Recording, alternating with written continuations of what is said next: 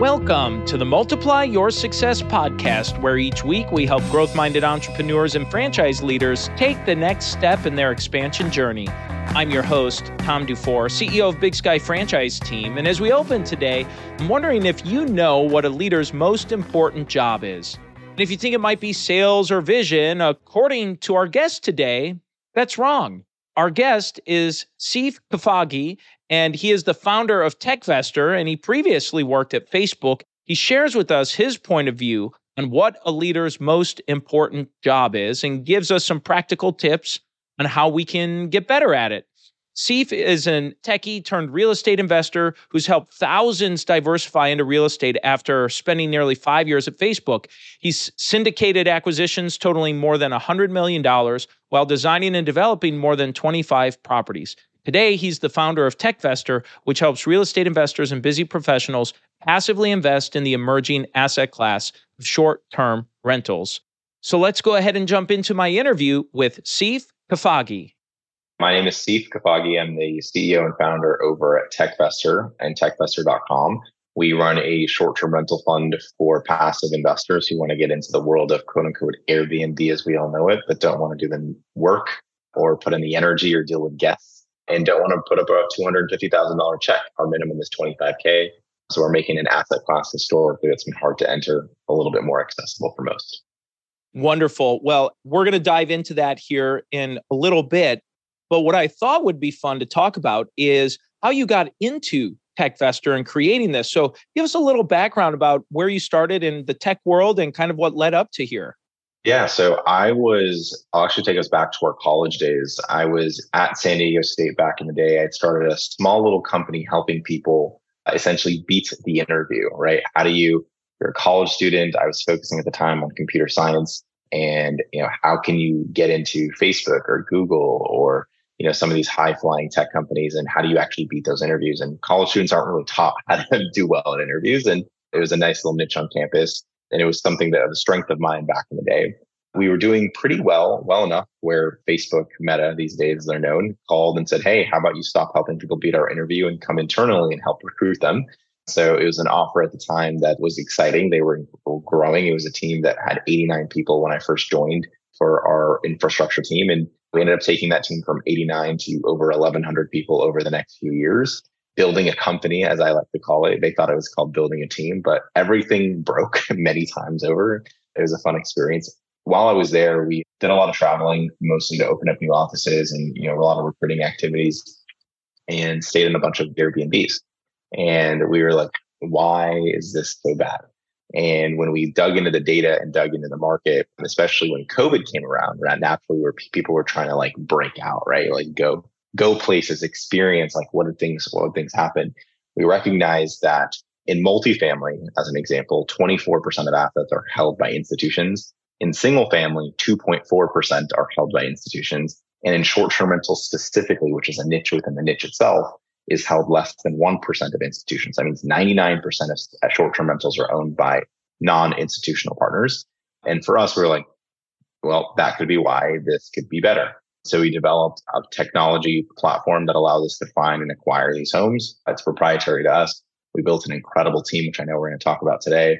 We got into this asset class because we saw so much opportunity. And so far, it's been incredibly fruitful. We just closed on our first fund $36 million later, and we are starting fund two here in the next few weeks really, really incredible there with what you've done and built. And one of the pieces that I was interested in talking through is how you recruited so many people, not only when you were at Facebook, but certainly for your own growing enterprise here. And our primary audience tends to be either business leaders of small to mid-sized businesses where they are in a growth phase or in franchising where people are recruiting and bringing franchisees in.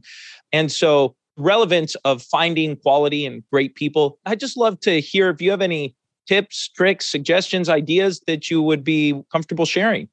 I mean, I think the first thing might even be an obvious one that people have heard plenty of times, but as a leader, you always have to be recruiting, right? And I think people often mistake the small business owner or growth minded business owner as someone who's always got to be selling and growing revenue.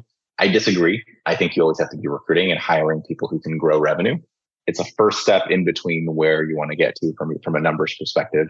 You know, I spend probably 30 to 50% of my time just thinking about our organization, our design, our, our org design, people that we're missing, where we have risk in our organization, where we can lower that risk, who we need to hire, how do we go find them.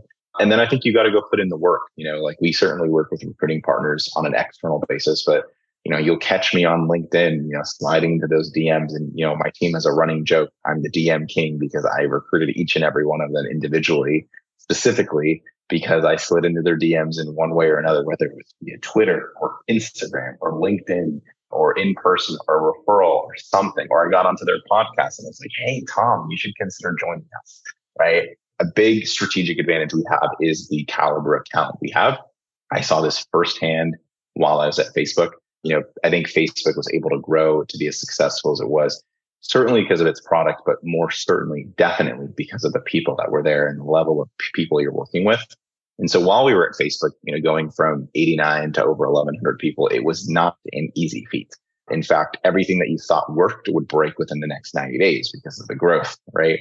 Your interview process is need to change. You needed to get buy-in, right? From other people to interview, right? You're going from doing 10 interviews a week to a hundred, mm-hmm. right? And, you know, if, if not more than that. And how do you get buy-in from people, especially from, you know, engineers who are like, Hey, I'm here to focus on code and build and product. And you got to help them understand that people are important people on their team. And, you know, I think one thing we, you learn as a leader very quickly is, you know, if you're feeling a lot of pain because you're overwhelmed with work and you need help, you feel that pain very obviously. And then all of a sudden you start to prioritize recruiting, you start to prioritize people, right? But naturally everyone thinks they can do it themselves until at some point there's a breaking point. And that's a total normal kind of journey as you kind of get there. A couple other hacks we had was we built from the inside out. And what I mean by this is many people think about hiring more entry level immediately and then figuring out who to hire senior leaders later. We took a opposite approach is hiring senior leaders first and we don't focus at all on entry level talent for uh, TechFest really. And the reason for that is because as a small team, you know, we're team of 27 between contractors and full time is we needed to focus on people who could come in and own their domain very quickly, easily, efficiently with less dependencies on other people. I think as a leader, you really need to understand org design is when you hire one person, that person likely has a dependency on somebody else or another team. And what does that look like? And does that team have the resources, support, and knowledge to support this person? Or is the dependency going to continue to be there? Because you start to create friction, right? Very quickly. And org design is very, very, very, very important. I encourage anyone who has an actually had a chance to read into org design, Google it, read into org design. There's a bunch of great books out there in org design and blogs and articles and podcasts. And org design is an art. It is a science as well. And you need to understand as a leader what you need to bring to your organization. That's a really interesting point about org design and focusing on that. So, to someone that's maybe launching a new franchise organization or maybe a growing mid market enterprise that's expanding, what suggestions? I mean, you said read some blogs and books. Is there any one particular resource or two that maybe stood out to you or was helpful for you as you went through this? Yeah. And people may not love my answer here. Go copy your strongest competitor. And I, you know, I think this is the McDonald's analogy, right? So McDonald's has a real estate strategy, which is very simple. They find the best possible real estate they can buy on some corner or corners where they can get enough traction domain where that property makes a lot of sense right? For that, for that location to open, right? Tying it into the world of franchises. And you may know this as well, Tom, but what the Burger King strategy is, is I'm going to get that corner across the street, right? And, you know, and then you see these people kind of coming in. I live in California, right? Where, you know, we have our In-N-Outs and our Chick-fil-A's and what you often see with those types of restaurants is like things start to pop up around them because they have a huge cult following, right? A follow of people who love their product, McDonald's alike a lot of franchises have this, but I think we can all agree that there are some that have a a tier above, right? Some, some of the others, and you know, we look at that in the same way when we look at hiring people, right? I want to go hire. You know, our most recent hire, he was previously the head of revenue at a competitor of sorts, not a direct competitor, but an indirect competitor who drove revenue for 38,000 homes, right, in this space. And that's someone that I want on my team right? He's proven, he's experienced. I'm like, how do I go get him? And also, here's a tip overpay for great talent. I'm telling you right now, overpay for great talent. I can't tell you how often I see leaders and organizations not land a candidate because of 20 grand. And I'm like, amortize that out over the next 12 months or over the next three years where this person is gonna is gonna add a lot of value to you and your organization. By far, a horrible decision for you to let them go. Secondly, overpay them with performance bonuses, right? And, and you might be like, why are you bringing in compensation? Because at the end of the day, compensation matters. People need to understand this, right? Especially in the leadership org. Everyone always loves to, you know, talk about culture and our mission. And those things are very important. Don't get me wrong and fit, but people care about what they're making. It is a thing at the end of the day. And we got to respect that. We got to understand that. We got to play the game the way it was intended to be played, right? Everyone on my team has a performance incentive plan where if they do X, they're going to get Y, right? We're incredibly ROI driven. Tie your team, tie your organization to the bottom line in every possible way you can. It makes things incredibly easier, formulaic. People come in, they know where they're at, but overpay for great talent. Be the Burger King to someone's McDonald's, right? Those are the types of things that I think people will recognize. And you don't need to reinvent the wheel.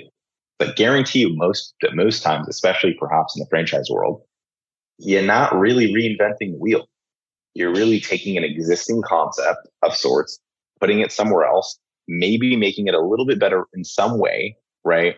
But a lot of the same foundation that was successful over here is likely is going to be successful over here. Now, can you replicate it? Are you going to do the work? Are you going to go find and hustle and grind and do those types of things? You know, those are the things that typically we're going to separate a few people. I like how you were talking about McDonald's real estate play and companies like Chick fil A and these other organizations that are out there doing it. And this ties back to TechVestor with what you're doing. There are many clients that we work with and a lot of franchises out there that don't have a real estate play. So, segue back to you, how can you maybe help fill the void for a potential real estate investment with what you're doing with TechVestor? Yeah, you know, we're solving the problem of, hey, I'm invested in, you know, maybe I have my own asset, maybe I'm invested in a REIT, maybe I'm invested in multifamily. And then people know about Airbnbs, they use Airbnbs, but they've never considered it as an asset class to go invest in short-term rentals because it really hasn't been made available in an easy way, right? The old school way of getting into short-term rentals is I have a second home, usually is how it starts, right? Or a vacation home. I'm going to rent it out on Airbnb from time to time. I'm going to do everything myself until I burn out because you will burn out. It's a, lot of work. Pricing, running it, guests, everything. It is a job, right? And you're going to find out why Airbnb hosts on average churn every 17 months because it is a job unless you're doing it, you know, the correct way. So then eventually you're going to hire a property manager. They're going to take a bunch of your revenue because they're going to take it off the top as they should because it's a lot of work.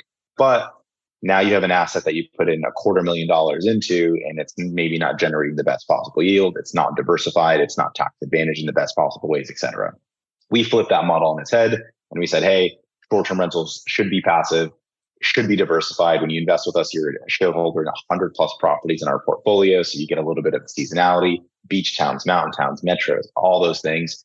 25 grand all the tax benefits of direct ownership none of the work no guests no toilet those are actual things that happen. And more importantly, we're a team that focuses exclusively on this space, on this niche. And it's not your job, it's our job to ensure that the portfolio is doing well. And most importantly, our performance is tied to the performance of that portfolio as a general partner. And so we always want to make sure we align incentives. So we flipped that on its head, built our own proprietary technology to go out and identify 100,000 homes a month we want to underwrite, which by the way, 94% of the time they suck right? So we want to focus our energy on the top uh, percentile of homes. These are all tools, resources that we have that your average user never had and never would have because 75% of people who own an Airbnb own one, 95% of them own three or less.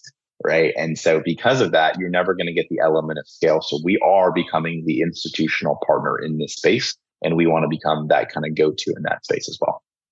Really interesting. Well, this is a great time for us to transition in the show where we ask every guest before they go the same four questions. The first question we like to ask is Have you had a miss or two in your journey and career and something you learned from it? Yeah, you know, I think one of the initial misses that I think I, I take it back to is early in my career, I was a very, very strong individual contributor. I grew through the ranks very quickly as an IC. And when I transitioned to management, I assumed everyone could perform like I did at the time. And this is oftentimes what you see in organizations is people who are really strong at their role individually transition into management. And then there's this friction of why can't you just do what I used to do? right. And so I needed to reposition my thinking. And I didn't do so immediately. This was actually a big hurdle for me at the time, which is putting my educator hat on and be like, how can I go up level and upskill other people? Because even though that is the longest, hardest path to success versus me just stepping in and doing it myself, that is the most scalable path, right? As an org leader, right? And you have to think about what's scalable. You can do everything, but you can't do everything at the same time. And if you want to be in a growing business, you're going to have to learn how to teach, grow, and skill people over those over time periods. Well, let's talk about a make or two. You've already shared some throughout this, but I'd love for you to talk about a make or two along the way. You know, the first one I think was getting a mentor, right? Like one of my early mentors when I was at Facebook was someone that I never expected to be a mentor, first and foremost. And he was someone that I had looked up to as someone who had grown through the ranks. We actually butted heads a lot. And I thought that was a reason he would never become a mentor of mine. But it was actually the exact reason I would seek him out to be a mentor. And that was a huge win for me in my career because I got to understand the almost the opposite way of doing things and understand a collective perspective of, you know, XYZ can happen in XYZ way too and still work. Right. And that gave me a little bit more of a well-rounded picture. And I think for me being more open at the time, again, I was young, right? Joining, I joined Facebook at 23. Right. And so for me, it was a ride of a lifetime in many ways. And I'm coming into 23, you know, like you know, egotistical as a young kid, landing a gig like this, getting paid what I was getting paid. And I was like, this is going to be fun. Right. And then all of a sudden I walk into an environment and I'm like, wow, everyone here is smarter than me.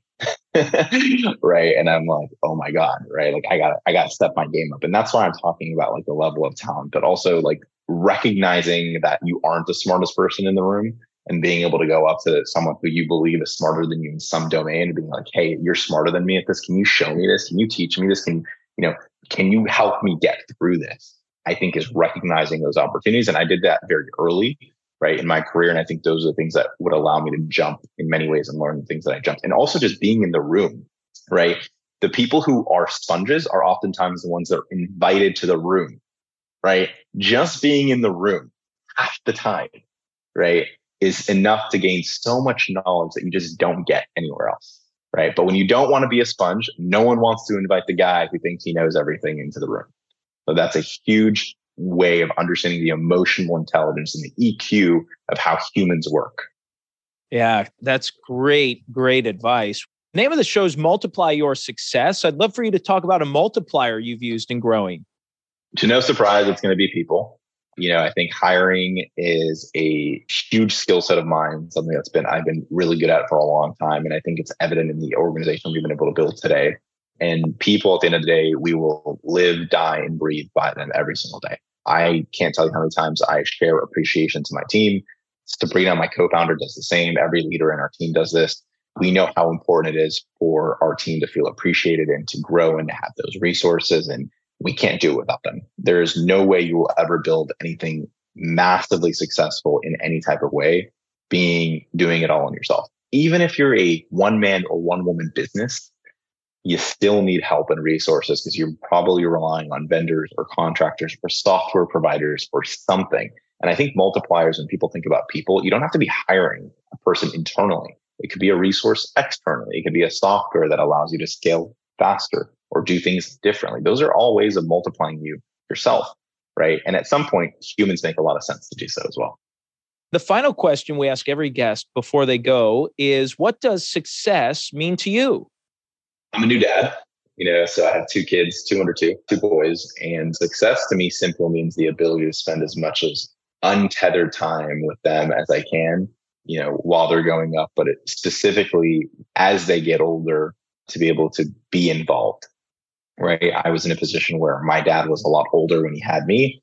And naturally, when I was in a position to have kids, I wanted to have kids as young as I could. And then I thought I'd actually have more kids at this point than I do. I mean, I, am 30 and two kids. I thought I'd be 25 and three kids and all that. I mean, we, we were all we're all delusional when we're younger, right?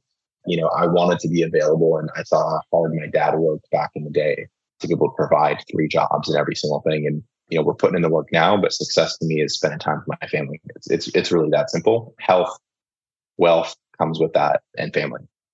Thank you for sharing that. Well, and Seif, before we go, is there anything you were hoping to share, get across you haven't had a chance to yet? Thank you for having me on the show. You know, I think a lot of people who are business owners and are looking for things like franchises or operating franchises, you're typically a little too busy to uh, invest in your own thing. So if you're looking for to exposure in the short-term rental asset class and there's not many competitors out there, we hope you'll give us a shot and talk to our investor relations team. We'd be happy to educate you there. And what's the best place for someone to connect if they're interested in learning more? You can check us out at techvestor.com, request to book a call with someone on our team. We have a bunch of resources. We'll send you all of our information. We, we lead with education first, and we want to make sure it's a good fit for both of us. Seif, thank you so much for a fantastic interview today. And let's go ahead and jump into today's three key takeaways. So, takeaway number one is when Seif described what a leader's most important job is, which is what we titled the show after. It is as a leader, you must always be recruiting. That's your number one job, not just revenue focused, not just marketing, not just leading or providing vision. It's always be recruiting. And I even thought it was interesting how he talked about how he's always doing it, even on podcasts that he's interviewed on or pinging people on LinkedIn directly just to see if they might have an interest. I thought that was great that he's living that and showing that. Takeaway number two is he provided a few ideas to help build out your plan for recruiting and to be more effective and better at it. He said, first step is build an organizational chart and build an org design of where you want to grow to and start thinking about how you're going to fill those positions. He also said to go copy your strongest competitor. Do you have a competitor in your field that might be worth imitating for some of the things that they have going on? And the last suggestion he gave was to overpay for great talent and do so with performance bonuses. That way, then you're able to tie your team and their compensation to the bottom line so that their interests and the company's interests are aligned.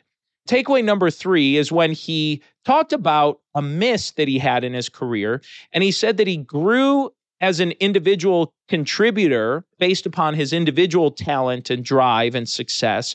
And that eventually led to promotions. And when he became a leader and a manager, he had this assumption that other people would have the same drive and skill and motivation. And what he realized is that they don't.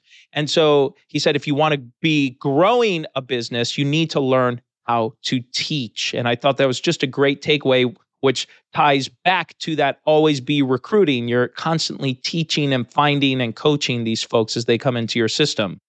And now it's time for today's win win.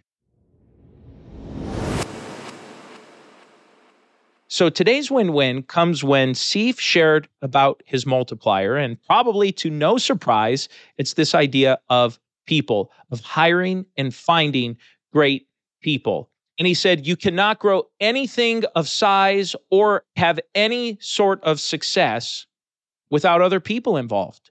And so I think when you bring these great people in and you provide them the opportunity that they're looking for, it's going to be a win for you, a win for your business, big win for them to be a supporting and contributing member of this growing team, and all the while creating greater opportunity for all of those involved. And so that's the episode today, folks. Please make sure you subscribe to the podcast and give us a review. And remember, if you or anyone you know might be ready to franchise their business or take their franchise company to the next level, please connect with us at bigskyfranchiseteam.com. Thanks for tuning in, and we look forward to having you back next week.